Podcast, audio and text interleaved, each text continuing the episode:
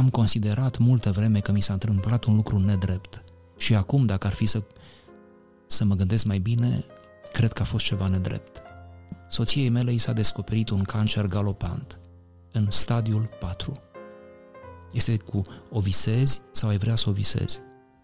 Te trezești noaptea, o auzi respirând lângă tine. În secunda următoare îți dai seama că ea nu e lângă tine, dar nu deschizi ochii, pentru că vrei să prelungești magia. Se țeseau în jurul meu tot felul de idile, potențiale idile, pe care le observam cu zâmbet, aveam curaj. N-aveam curaj, ați auzit bine. Nici nu știam dacă mai pot să mă îndrăgostesc. Care e cel mai mare vis pe care îl aveți acum, dincolo de uh, toate care vi s-au întâmplat? Uh, m-am dus cu toată inima spre Geneva, uh, cu gând să nu mă mai întorc în țară decât în vizită. Vă salut dragilor și vă spun bun venit aici la Eclesia Life, un nou podcast. Suntem astăzi împreună cu un invitat special, un invitat drag mie și un invitat pe care sunt bucuros să îl introduc aici și la podcastul nostru Eclesia Life. Mulți îl cunoașteți pe pastorul Ghiță Mocan ca fiind mereu vesel, mereu cu zâmbetul pe buze, uh, un om cu un umor atipic, aș spune eu, pentru spațiul nostru românesc, uh, dar un om cu un farmec aparte. Uh, astăzi am propus pastorului Ghiță Mocan să discutăm împreună la acest podcast despre suferință. Poate că unii știți sau uh, alții nu știți lucrul acesta, dar dânsul în urmă cu 17 ani a trecut printr-o încercare teribilă. Acesta a ajuns să își piardă soția. De aceea, podcastul de astăzi uh, nu se dorește a fi doar o abordare teoretică a suferinței, ci plecăm de la povestea de viață pe care dânsul a trăit-o și la, ajungem la suferință și la ceea ce înseamnă până la urmă viața, pentru că văzută din exterior putem să o numim tragedie, însă el a ales să o numească voia lui Dumnezeu. Bun venit la Eclesia Life, frate Ghiță, și mulțumesc că ați acceptat să vă faceți vulnerabili. Mă bucur, o fac foarte rar, așa că să profităm.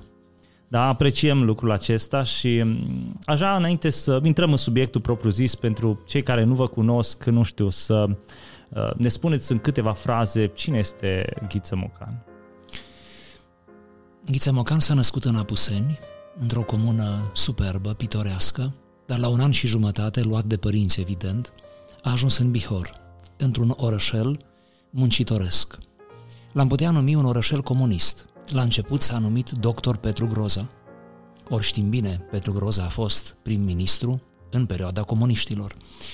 Apoi, după Revoluție, acest orășel s-a numit Ștei, pentru că, înainte de a fi oraș, se numea Comuna Ștei.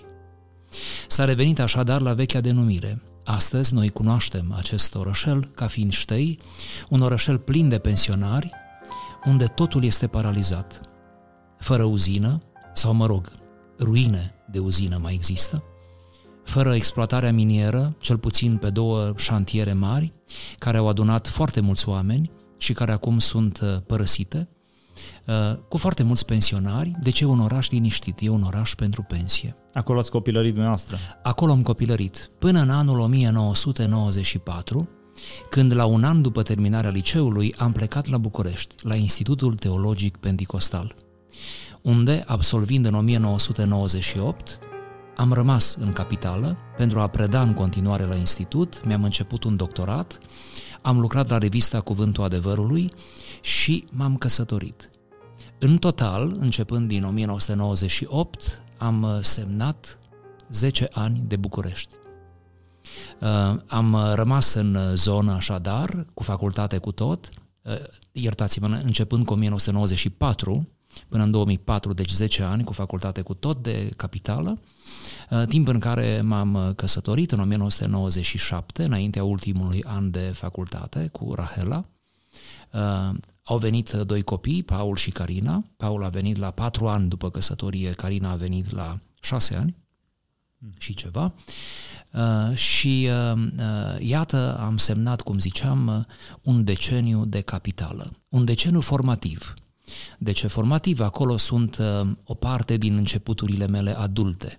Acolo am început să predau teologie, să studiez și apoi să predau teologie, deci cumva activitatea mea didactică a început acolo. Tot acolo mi-am început studiile doctorale, deci postuniversitare, în contextul bisericii uh, sau a facultății de teologie romano-catolice. Dacă intrăm în detalii, intrăm, dacă nu, să se știe totuși care a fost cadrul. La vremea aceea nici nu se concepea ca vreo școală evanghelică să ofere un titlu doctoral, abia ne străduiam să uh, ne calificăm pentru licență. Exact, da, era mult mai complicat. Sigur, sigur. Erau vremuri pe care ar trebui să ne le amintim. Uh, ministerul stătea cu ochii pe noi și uh, noi ne tot străduiam de la un an la altul să ne uh, facem vrednici să putem oferi licență. Și uh, un alt început, începutul vieții de familie și un alt început, uh, ordinările mele, inclusiv ordinarea de păstor, foarte tânăr, la vremea aceea. Toate erau la București? Toate s-au întâmplat la București. Tot ce vă povestesc sunt începuturile mele uh, în plan academic, didactic, pastoral, familial. Și cum de ne-ați rămas la București, totuși? N-am rămas 10 la ani nu puțin. Da. După ce toate s-au așezat, poate mai trebuia să adaug, ne-am cumpărat o proprietate. O tot casă, la București. Tot la București. Deci iată încă un început, prima mea proprietate, a noastră. Uh, nu am rămas din cauza că a survenit o, un eveniment, anume, undeva în apropierea anului 2004, prin 2003, am făcut o călătorie cu soția mea în Elveția. Acolo am vizitat mai multe comunități românești care ne invitaseră cumva și a fost un fel de a îmbina utilul cu plăcutul. Am slujit duminica și sâmbăta, în vreme ce peste săptămână vizitam. Acea țară superbă, o perlă a Europei. Comunitatea română din Geneva mi-a făcut o invitație clară și bine articulată să mă mut acolo și să preiau pastorația respectivei biserici. Inițial am zis nu, apoi pe jumătate am zis da. Ca în definitiv, în cele din urmă, să spun, iată, accept. Um, câteva luni a durat procesul acesta și împreună cu soția am decis că ne mutăm uh, în Elveția.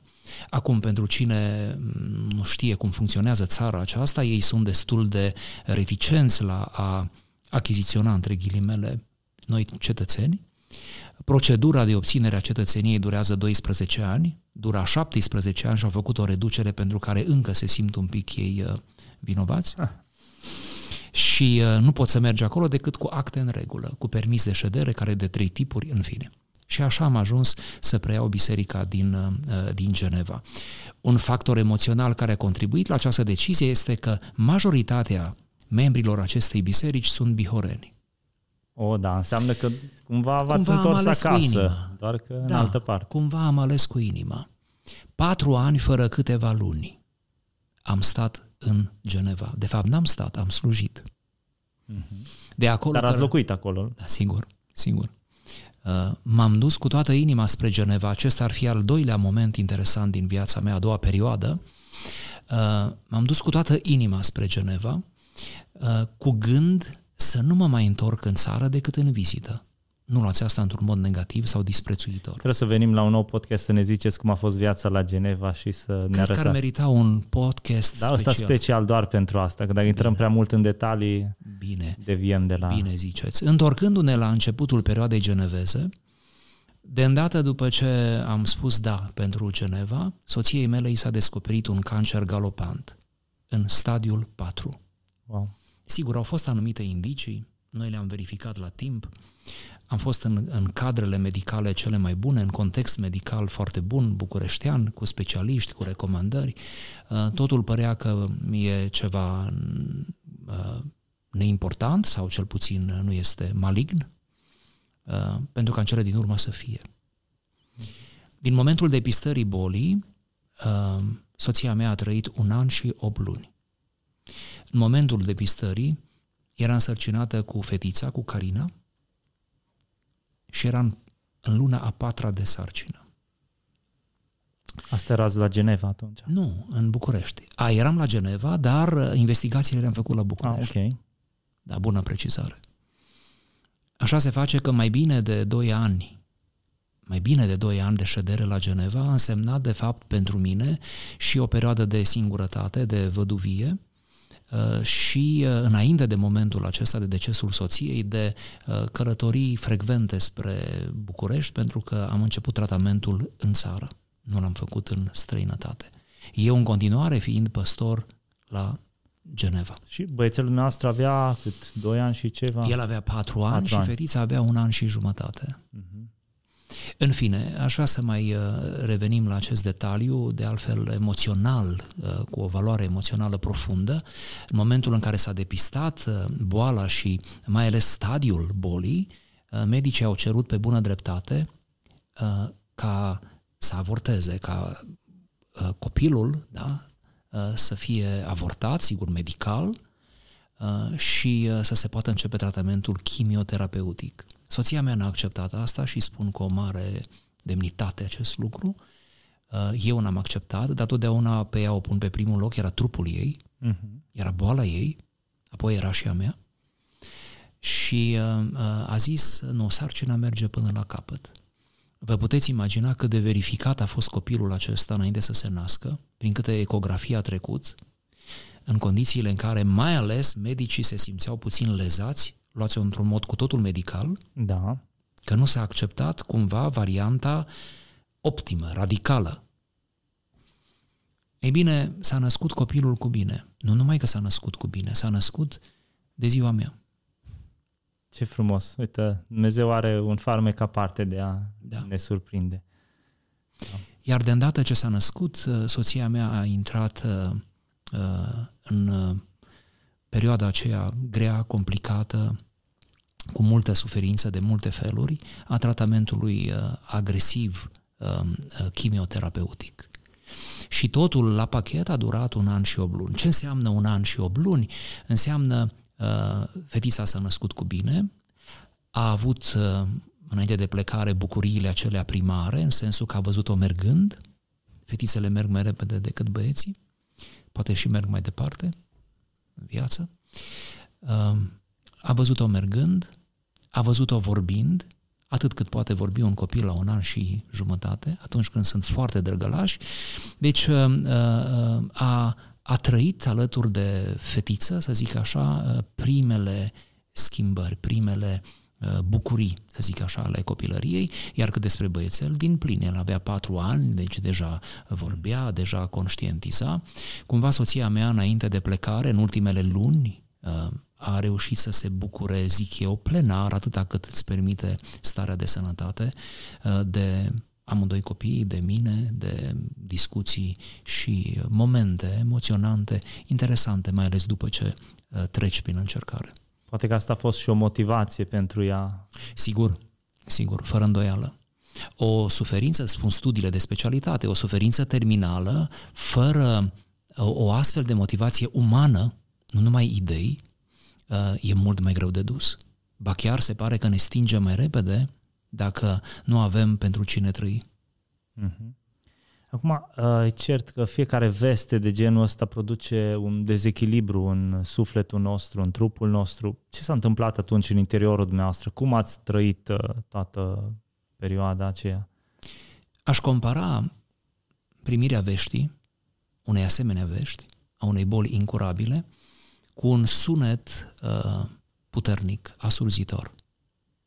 Sau, vreau să mai ofer câteva metafore, cu un uh, cu tremur, cu un seism. Sau, ultima metaforă, cu o avalanșă de zăpadă. Din aceste trei metafore sper că am reținut ce am dorit să transmit. Este... Pur și simplu rămâi dezarmat. Da. Pur și simplu ești gol, uh, neputincios, Uh, se cască sub tine ceva, un abis, și nu ai de ce să te prinzi.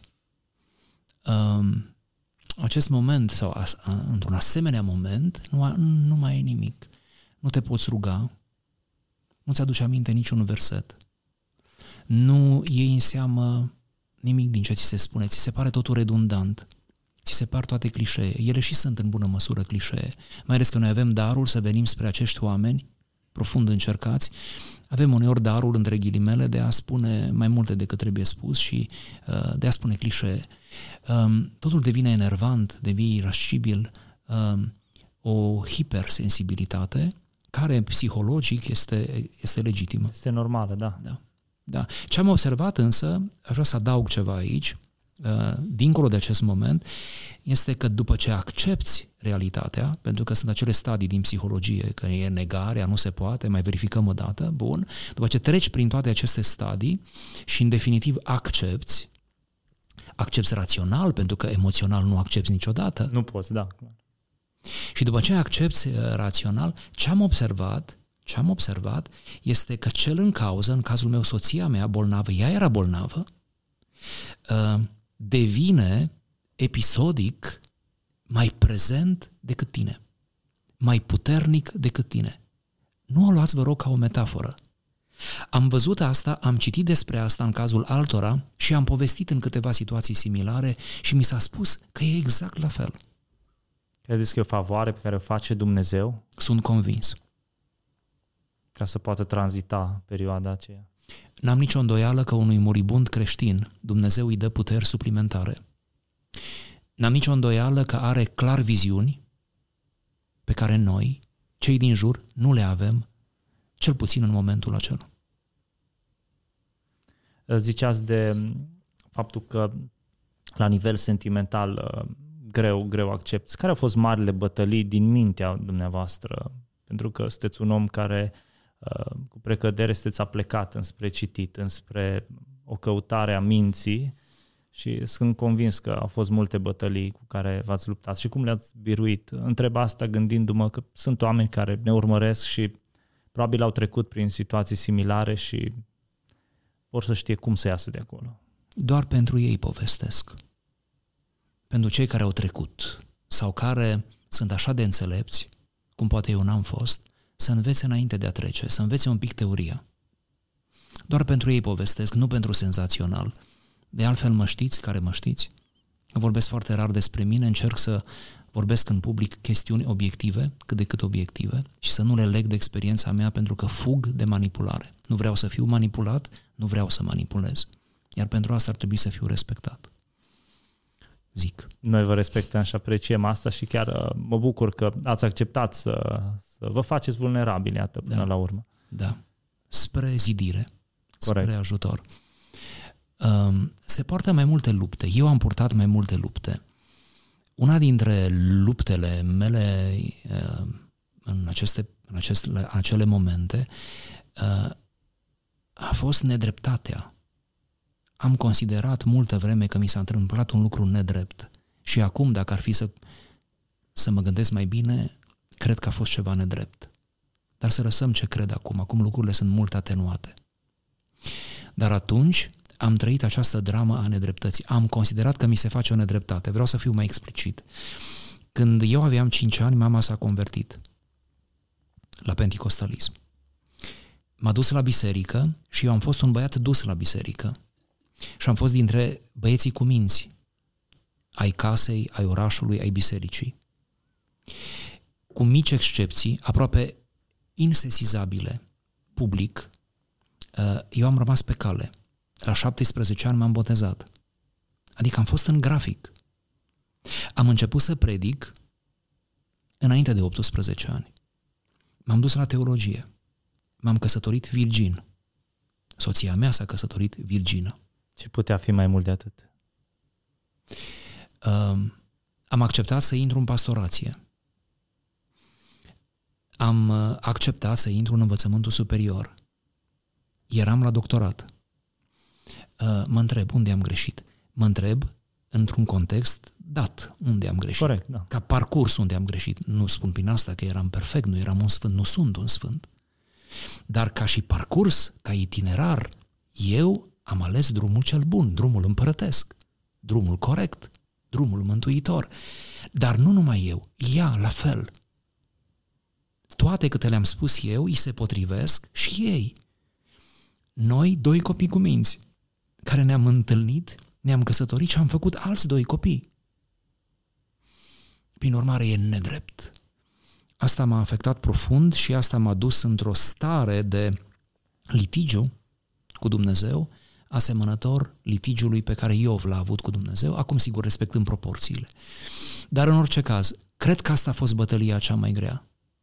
Cum am reușit să câștig această bătălie? M-a ajutat timpul, timpul care pare că nu e atât de spiritual, dar care ajută enorm. M-au ajutat uh, copiii în sensul că eram dator să mă ocup de ei. Aici poate trebuie să introduc acest element. Uh, e terapeutic să ai o activitate după un mare necaz. Corect. Iar uh, doi copii mici, atât de mici. Și dacă uh, nu vrei, îți dau de lucru. Da. Atât de mici, pentru ei trebuie să fii tare. De fapt, eu nu am fost tare, să nu credeți că am fost. Dar pentru ei am fost tare. Și deja e bine, terapeutic vorbind. Am încercat să suplinesc uh, prezența mamei. Dacă mă întrebați, ați reușit? Nu, nu am reușit, dar am încercat. Mie mi-a făcut bine, parțial am reușit. Pentru acel parțial, uh, eu zic că s-a meritat să încerc. Oricum nu era o altă variantă. Am avut o perioadă de aproape trei ani de singurătate, de văduvie, ca să-i spunem pe nume. Un pic cam mult pentru 30 de ani. La 30 de ani a plecat soția mea. Un pic cam mult, îngrijorător pentru familie și prieteni. Se țeseau în jurul meu tot felul de idile, potențiale idile, pe care le observam cu zâmbet. N-aveam curaj. N-aveam curaj, ați auzit bine.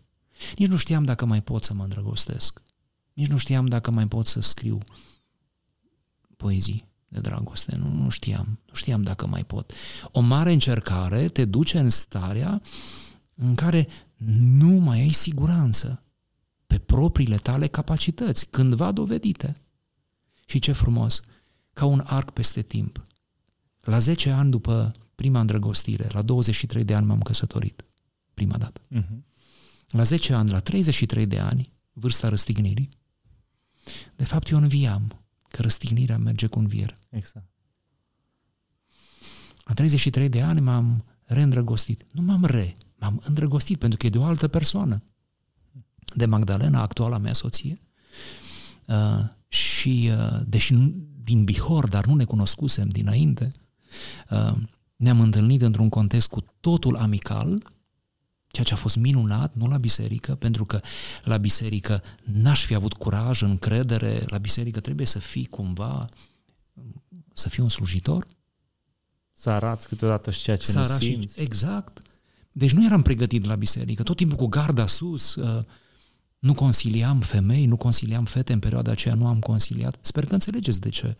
Tocmai ca să nu trezesc bănuiel și mai ales eu, eu să nu intru în tot felul de povești emoționale insolvabile, drumuri infundate ale sufletului. Dar pentru asta mă felicit că m-am ținut cumva departe de subiect. Prin urmare, într-un context amical, m-am îndrăgostit la 33 de ani și acum ascultați cu aceeași intensitate. Ca un adolescent. Am simțit aceiași fiori. Mi-a fost teamă că mă refuză, exact cum îmi fusese acum 10 ani. Bine, de regulă pe mine mă refuză, vreau să spun. și acum, dar din nou era normalitatea aceea. Teama că mă refuză va intra în povestea asta. Eu nu sunt singur. Eu vin cu un bagaj în povestea asta. E ceva un pic diferit. Clar, plecați de la altă... Da. Uh, bun, va, va intra, va accepta. Totul a fost cu happy end din momentul în care am cunoscut-o pe Magda, la începutul anului 2008, ca să ne reperăm un pic și în timp, uh, până la căsătorie a trecut uh, jumătate de an, plus minus câteva zile, adică în iulie ne-am căsătorit. N-a fost nevoie de un an, de doi ani, nu mai eram la 20 de ani. Era altă maturitate? Sigur. Se puneau sigur, altfel probleme? Sigur, eu aveam 33, ea avea 30. Condițiile în care ea n-a fost căsătorită niciodată. Curtată a fost. Pentru că nu, nu-mi imaginez să mă fi căsătorit cu o fată care n-a fost curtată fără succes înainte de mine. Și iată cum Dumnezeu, într-un fel, a făcut, eu zic chiar o chestie supranaturală ca să vă dea aceeași intensitate, aceeași bucurie să da, puteți depăși momentul am vrut să, să ducem, da, să duc răspunsul meu până aici, dar sigur putem să revenim pe chestiunea uh-huh. de traumă și de acei ani, dar am vrut să-l duc și până aici pentru speranță. Da, ca să știe lumea unde sunteți da, acum și cum da. Dumnezeu, iată, da, da. a vindecat până la urmă, că putem vorbi de o vindecare a sufletului. A vindecat. Un detaliu vreau să adaug aici, pentru că între plecarea soției mele, primei soții, până la întâlnirea mea cu actuala soție, uh, au trecut aproape trei ani. Anul, uh, primul an a fost cel mai greu. Dar asta scrie și în manuale. Dar lăsăm ce scrie, eu am trăit asta. Uh-huh. Din anul acela primul, prima jumătate de an este acută. Este cu o visezi sau ai vrea să o visezi. Te trezești noaptea, o auzi respirând lângă tine. În secunda următoare îți dai seama că ea nu e lângă tine, dar nu deschizi ochii, pentru că vrei să prelungești magia. Deci, uh, primele șase luni sunt din acelea cu, uh, uneori adormi cu ochii înlăcrimați. Dormitorul devine un spațiu al, al încercării, al suferinței, al suspinului, pentru că ești singur. Că dacă ai copii, ești singur, ei sunt în camera lor sau ceva de genul, ai familie, bun. Am, am avut familia lângă mine, asta fără discuție. Dar uh, în dormitor intri singur.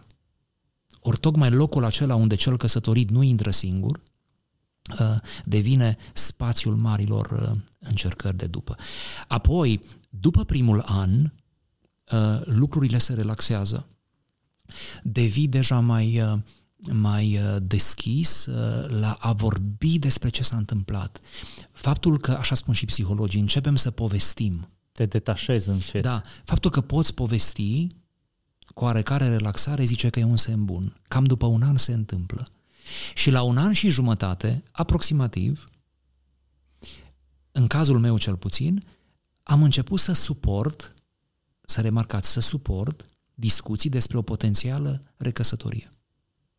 Când a început suporți cu dificultate, dar suporți și apoi totul e o glumă, totul e o, cei dragi cu multă delicatețe. Se apropie. Da, cu glumă, cu umor și recomand umorul. Umorul face mai mult decât versetele, mă înțelegeți? Astea sunt momentele alea în care da, ver- nu rezolvi cu un verset. Da, versetele le știam și eu. Nu de versete aveam nevoie. Știam să predic din versete. Dar vedeți, oamenii ar vrea să se apropie de ăștia care trec printr-o situație plus minus și nu știu cum probabil și atunci vin pur și simplu și un fost coleg de facultate și prieten ani de zile cu mine, uh, nu din București, era departe. Când a auzit ce mi s-a întâmplat, a venit și el. Dacă m-ar fi sunat că vine, l-aș fi pus să-mi promită că nu vine. Atâta drum, o noapte cu trenul a ajuns pe ziua înmormântării. De fapt, nu, a ajuns undeva în noapte, înainte de... Era rupt de oboseală. Bun, nici eu nu eram fresh. Vreau să zic că el era frânt.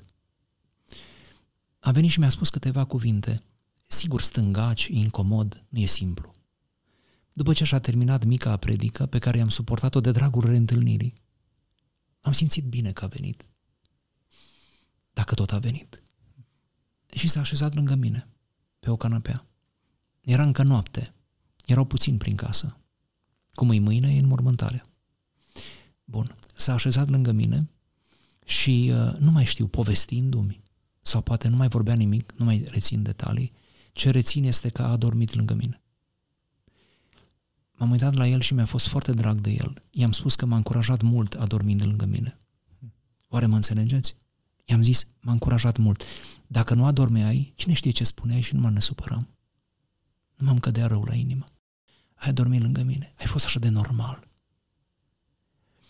Da? Pur și simplu avem nevoie de prezența oamenilor adoarmă așa cineva cum lângă sunt noi. ei acolo. Da. Cred că față în față cu drama acută, mă refer, atunci când încă rana e deschisă, ar trebui să rostim cuvinte puține. O, dacă am putea. Cred că trebuie să fim acolo, să zâmbim, nu prea mult, dar oricum să fim acolo. Cred că trebuie să ducem de mâncare. Cred că trebuie să ieșim în grădină, de exemplu, să ne plimbăm cu persoana. Cred că trebuie să mai vorbim și altele. Dacă sunt copii, să vedem pe unde sunt copiii, ori dacă i-am duce undeva sau... Uh-huh. Înțelegi? Deci cred că, cred că nu trebuie să vorbim despre subiect. Subiectul deja e acolo prea presant. Să vorbim altceva, să să nu-l întrebi aceeași întrebare da, care da. i-au pus-o deja sigur, 50. Sigur, sigur. Uh, pur și simplu să forța apropierii fizice, a proximității este dovedită medical și psihologic. Să fim acolo, să îmbrățișăm, să, uh, să adormim lângă celălalt. Ce faină uh, imagine a creat colegul nostru acolo. Poate că involuntar, dar... Cu siguranță, el se ținea tare și el când s-a trezit s-a simțit vinovat și eu i-am spus, e în regulă, Ce bine că ai dormit. Un om normal în casa asta, știi? În sfârșit. Da. e, acum uitându-ne peste timp și uh, cumva depășind momentul, care e cea mai mare lecție pe care ați învățat-o dacă vă uitați în urmă și ar fi să o sintetizați așa? Am un singur cuvânt. Am, am reușit să găsesc un cuvânt care adună marea lecție. O astfel de încercare te simplifică. Ori simplitatea, nu simplismul, simplitatea este marea lecție. Eu m-am reconvertit în această încercare. M-am redefinit. M-am reorientat. M-am regândit pe mine însumi. Eu am trecut printr-o metamorfoză cu minte, cu suflet, cu emoție, cu rațiune, cu tot ce vreți, uh, care m-a făcut ceea ce sunt astăzi. M-am născut într-un anumit fel a doua oară. O astfel, o astfel de încercare este așadar prilejul unui început, unui început la un alt nivel, cu o altă abordare, altă maturitate, pentru că te simplifică.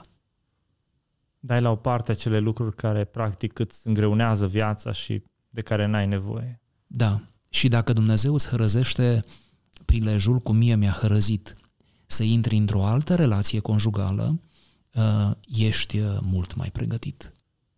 Ești, ești un soț mai bun. Ești un partener mai bun, că se poate întâmpla, nu? Și invers. Ești un partener mai bun, ești mult mai atent, ai altă maturitate. Uh, după acel moment, slujirea mea a mers mai bine, în sensul mai eficient. Nu, nu am făcut lucrurile perfect, dar mai eficient. Atitudinea mea față de oameni, iar s-a simplificat mult. Eu uneori mi-am periclitat relații, chiar în sens pastoral, ă, tocmai pentru că am complicat lucrurile. Eu le-am complicat.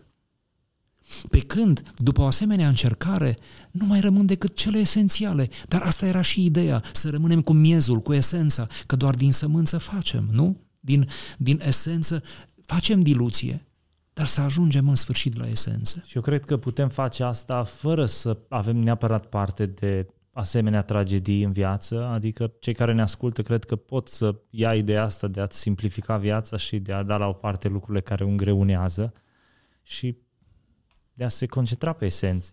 Și eu cred. Și eu cred. Dar um, aceștia sunt campioni care pot fără Trebuie să naștem campioni, de da. undeva trebuie să răsară și da. ei. Da, sper ca cei care ne ascultă să fie și nu trebuie să treci, preferabil e să nu treci prin așa ceva, ca să te simplifici. Dar, deci nu trebuie să treci, dar trebuie să te, să te simplifici. Ziceați la un moment dat, uh, frate păstor, despre uh, nedreptate și faptul că a simțit ca o nedreptate din partea lui Dumnezeu. Uh, e clar că imaginea noastră despre Dumnezeu este influențată, oarecum denaturată de suferința, de trăirile care le avem. Uh, cum putem noi oare regăsi imaginea corectă a lui Dumnezeu? Acum că mă uit la dumneavoastră și v-am ascultat, vă știu așa, din, într-o măsură în care oarecare, uh, sunt convins că aveți o imagine bună, reală despre Dumnezeu, adică v-am văzut cumva acolo. Cum poate omul redobândi uh, imaginea corectă despre Dumnezeu? O asemenea încercare te ajută să ai în sfârșit, cum spunea, imaginea corectă despre Dumnezeu.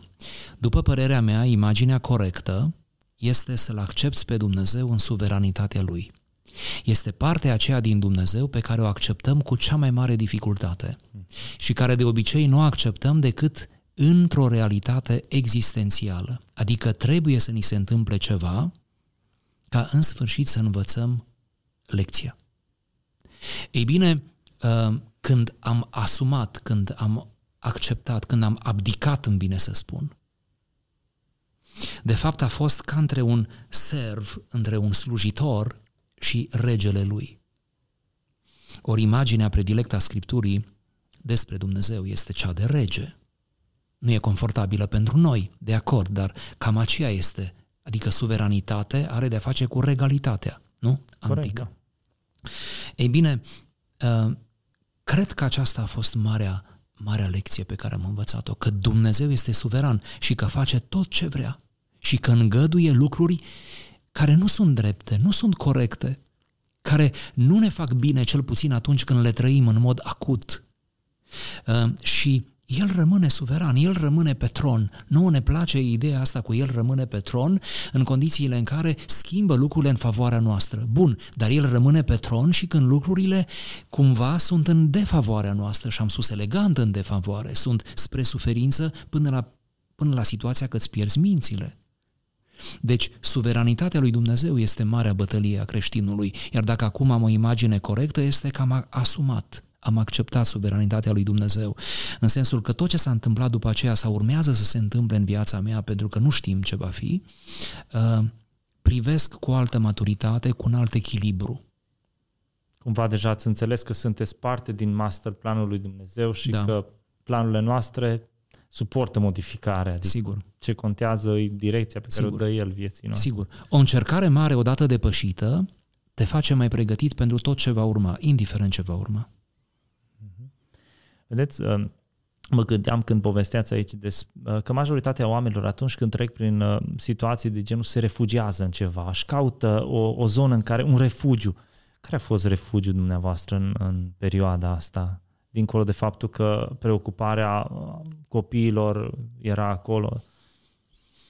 Da, pe lângă această preocupare, care era cu totul practică, să zic așa, și da, profund cred. emoțională, m-am reîntors la cărțile mele.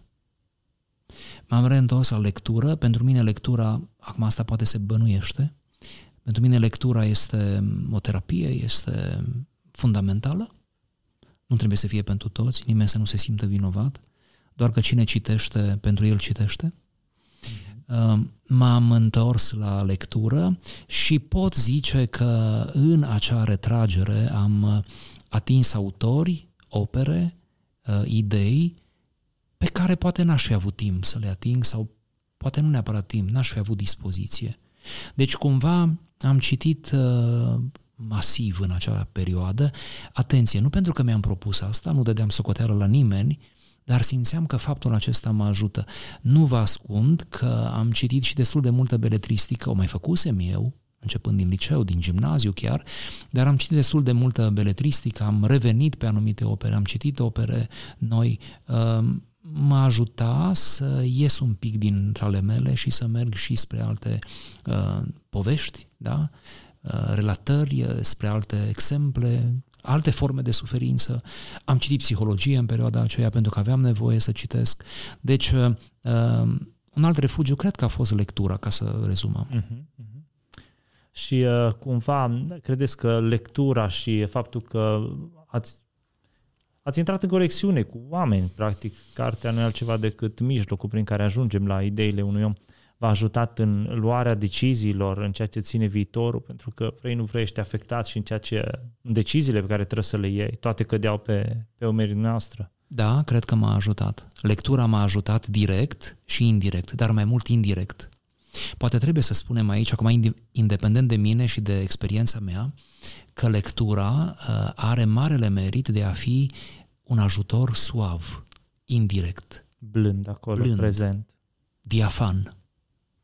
Cine se așteaptă de la lectură uh, la ceva de genul carte de bucate și sunt atent ca să pot face mâncarea preferată, uh, atunci un pic e pe lângă subiect. Deci lectura ne ajută în subliminal. Lectura ne furnizează uh, resurse pe care nu le folosim într-un mod imediat. Punem mâna pe ele sau, sau nu toate de acolo ne folosesc unul la unul. Dar, uh, repet, lectura are această capacitate pe care merită să o experimenteze oricine. Oricine.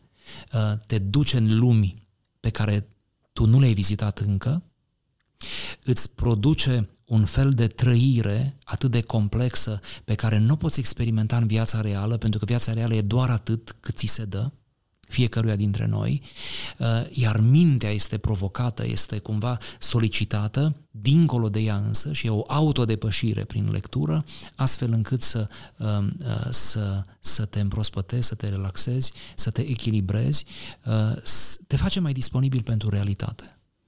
Asta încerc să le spun elevilor care vin câteodată și îmi spun, domnule profesor, uite, s atâtea materii de care aș vrea să scăpăm la școală, sunt convins că nu mă ajută cu absolut nimic în viața reală. Și zic, măi, teoretic da, cum ziceați, de carte de bucate. Probabil acum nu, că ești clasa șaptea, dar cândva, într-o devenirea ta, tu nici măcar nu-ți dai seama că sunt cărămiți pe care ai călcat și ai ajuns unde ești, datorită ceea ce ai trăit, oamenii care ai întâlnit, cărțile cu care ai interacționat. Sigur. Pe lângă lectură aș mai adăuga, pe picior de egalitate, prietenia. Uh-huh. Am avut prieteni de dinainte de uh, dramă, care au rămas cu mine în acel intermezzo și care au supraviețuit ca relație de prietenie cu mine după ce mi-am refăcut viața.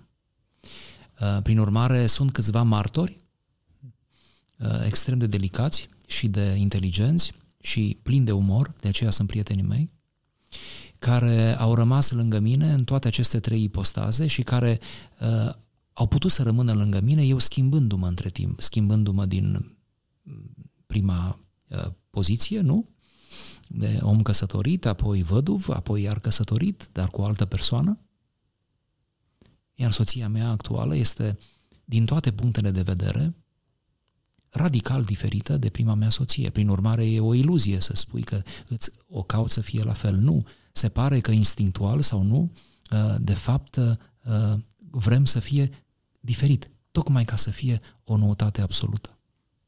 Un nou început, practic. Chiar așa, dar nou și din punct de vedere ontologic, de aceea am făcut precizarea.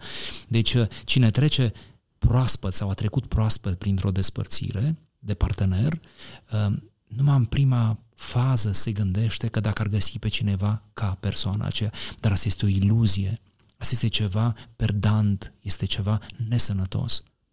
De fapt, când va fi să se recăsătorească, în condițiile în care o face uh, cu multă prudență, înțelepciune, atenție și, sigur, foarte multă emoție, în momentul acela își va da seama și va zâmbi că tocmai a intrat într-o relație conjugală cu cineva radical diferit de primul partener.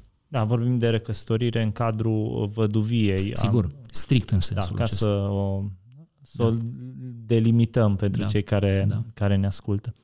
Uh, frate Ghiță, eu mărturisesc că am înțeles suferința acum uh, ca și o școală prin care Dumnezeu te învață pe tine anumite lecții, dar uh, nu te trece pe acolo doar ca să fii egoist, ci s-ar putea să îți folosească ne ajuta pe alții. Ați văzut acum, după perioada asta, uh, ați văzut modul în care v-a folosit această tragedie în a ajuta pe alții? Da, am văzut.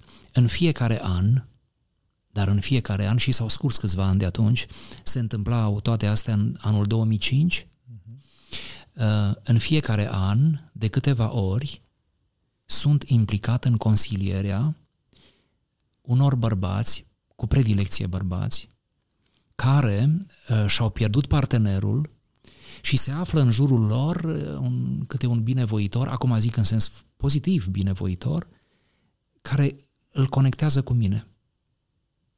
Este un program special sau nu, pur și simplu este. se întâmplă? Pur și simplu se întâmplă. Nici nu vreau să fie un program special. Nu vreau să ofer servicii.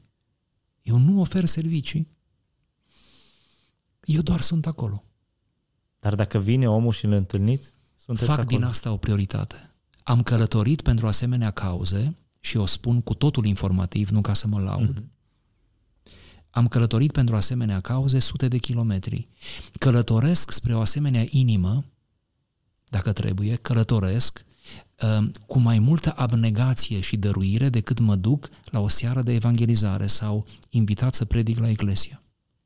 Pentru că, înțelegeți, acolo e altceva, e altă presiune. De obicei nu trebuie să călătoresc, aproape toți acești bărbați au venit ei spre mine. E o rană pe care nu oricine uh, o da, poate da, lega, da, nu oricine se da, poate apropia de, da, de așa da. ceva. Și uh, ca să, să, să sfârșim uh, în happy end, în mhm. happy end real, nu imaginat, majoritatea acestor bărbați trecuți printr-o traumă similară cu a mea, la ora la care noi povestim, sunt recăsătoriți, unii au avut copii și din a doua căsătorie și, atenție, sunt bine. Ce fain! Um, ziceați la un moment dat de prieteni care au fost și înainte, au rămas și în perioada de uh, mijloc și uh, acum. Ați avut cumva printre ei sau, nu știu, din afara lor un mentor în momentele acelea grele? Cât de important credeți că e să ai mentor în momentele dificile ale vieții?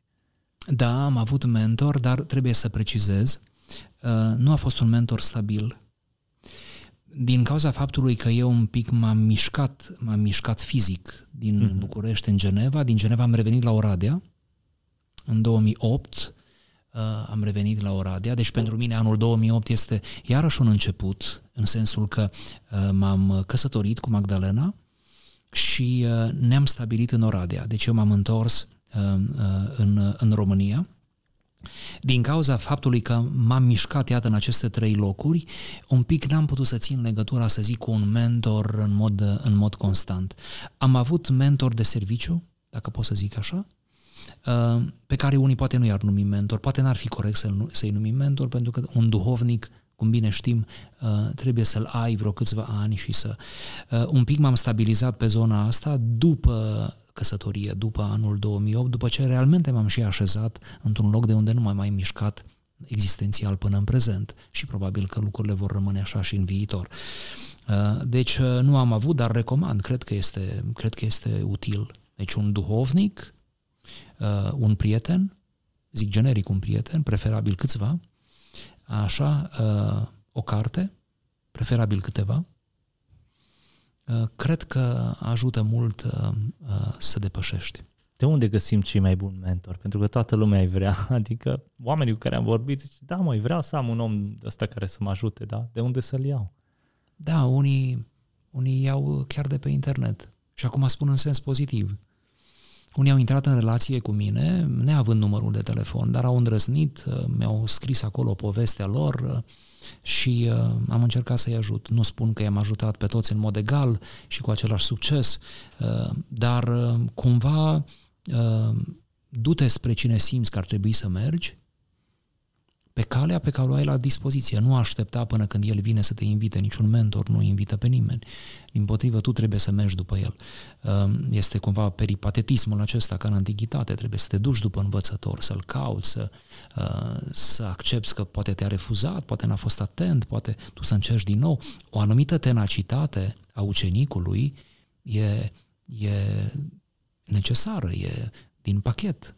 Apropo, Mm. Nu-ți poți găsi un mentor bun așteptând mentorul. Asta e o iluzie. Mentorul nu va veni niciodată. Deci trebuie să-l urmărești și... Pur și simplu.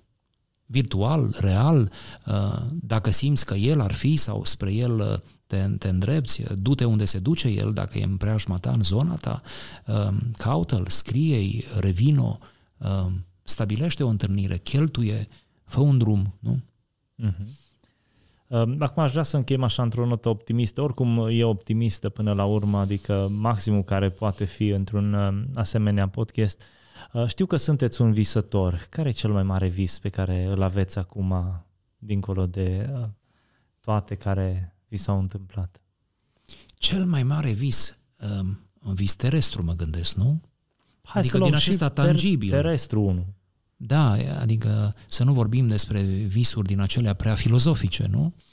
Din acelea am o grămadă, dar um, terestru, tangibil, mai bine zis, um, visez să-mi construiesc uh, o casă, am și început să lucrez la visul acesta, care să fie un spațiu în care să-mi vină prietenii, amicii și ucenicii, uh, să-mi vină cu program, bineînțeles, când eu îi invit, nici nu se mai merge neinvitat nicăieri, Uh, și uh, acolo să, să-mi petrec următorii ani din viață, sper mulți, uh, făcând din acel habitat, din acel spațiu, un, un loc de întâlnire, un loc de, de bucurie, un loc de învățătură, un loc de ceva, dar într-un mod cu totul neformal, non-formal, nu școală unde mă duc la catedră, ci într-un mod de felul acesta, cu totul amical, jovial, prietenesc, uh, duhovnicesc.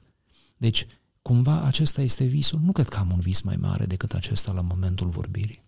Da, el este terestru, dar dacă îl deschidem, îmi dau seama că e mult spiritual Urcă. în interiorul lui. Da, adică da, da. nu e o casă doar pentru că vreți să da, locuiți nu acolo. e o clădire. nu e o clădire. Uh-huh. Deci uh, acesta este visul. Poate că i-am dezamăgit pe ascultătorii noștri să așteptau la lucruri mai spirituale. Păi lucrurile spirituale se întâmplă în interiorul casei, așa că așteptăm da. să o vedem, da, și să poate și să facem, facem un, un podcast Da, acum. un podcast în filigorie. Da, eu, eu știu de ceva stil brâncovenesc, nu? Mergem acolo în... Neoromânesc, da. Exact, în, în acea șatră sau cum îi zice da. și filmăm. Iată un proiect de suflet. Doamne ajută să să prindă contur cât mai repede. Să dea Dumnezeu. Uh, dacă ar fi să încheiați așa cu un gând de final pentru ascultătorii noștri, nu știu, legat de suferință, de viață, poate o încurajare pentru ei, care ar fi aia? Nu dispera. E rău. Poate fi și mai rău. Uneori chiar este. Să nu-și piardă speranța. Când omul și-a pierdut speranța, omul a pierdut totul. Credința ne o pierdem în încercările mari. Nu mai poți să crezi. Iubirea Iubirea este pulverizată. Nu mai poți să iubești. Nu te mai recunoști pe tine. Toate le pierzi. Un lucru însă poate să rămână. E o sămânță din care renasc celelalte, speranța. Să nu li se piardă speranța sau nădejdea. Acesta ar fi gândul final, să nu dispere. Chiar din cioburi, chiar dintr-o realitate de tipul acesta, chiar din ruină, se poate reconstrui ceva frumos. Și nu ne îndoim că Dumnezeul nostru, El care a făcut toate, El care a creat din nimic, să presupunem că nu mai este nimic. Din nimicul acela va face din nou ceva frumos pentru noi. Lucrul acesta l-am văzut în viața mea, în viața semenilor mei, în atâtea cărți pe care le-am citit. Deci nu poate fi un basm, nu poate fi un mit, el chiar funcționează. Să nu dispere, să se agațe de lectură, de mentori, de prieteni, de familie, de biserică, de rugăciune, de scriptură, să se agațe de tot ce apucă ei cu mâna, să se agațe și să nu disperă. Mulțumim frumos, uh, apreciem uh, faptul că ați venit la podcast aici la Eclesia Live și uh, faptul că v-ați făcut vulnerabil. Cred că ajută astfel de întâlniri și cei care ne-au ascultat până la final uh, au fost încurajați de asta, pentru că, iată, acum, uitându-mă la dumneavoastră peste ani, văd un om plin de încredere, plin de speranțe și cu vise tangibile, puternice, așa că și voi cei care ne-ați urmărit să aveți curajul acesta al uh, visării și să mergeți mai departe. Mulțumim frumos încă o dată, uh, frate Ghiță. Cu drag. Dragilor, uh, vă mulțumesc și vouă că ați fost cu noi până la final aici la Eclesia Live. Vă așteptăm și data viitoare la un nou podcast aici pe canalul nostru. Dacă nu te-ai abonat încă, nu uita să te abonezi, să dai un share uh, acestui, uh, acestui podcast pe data viitoare. thank you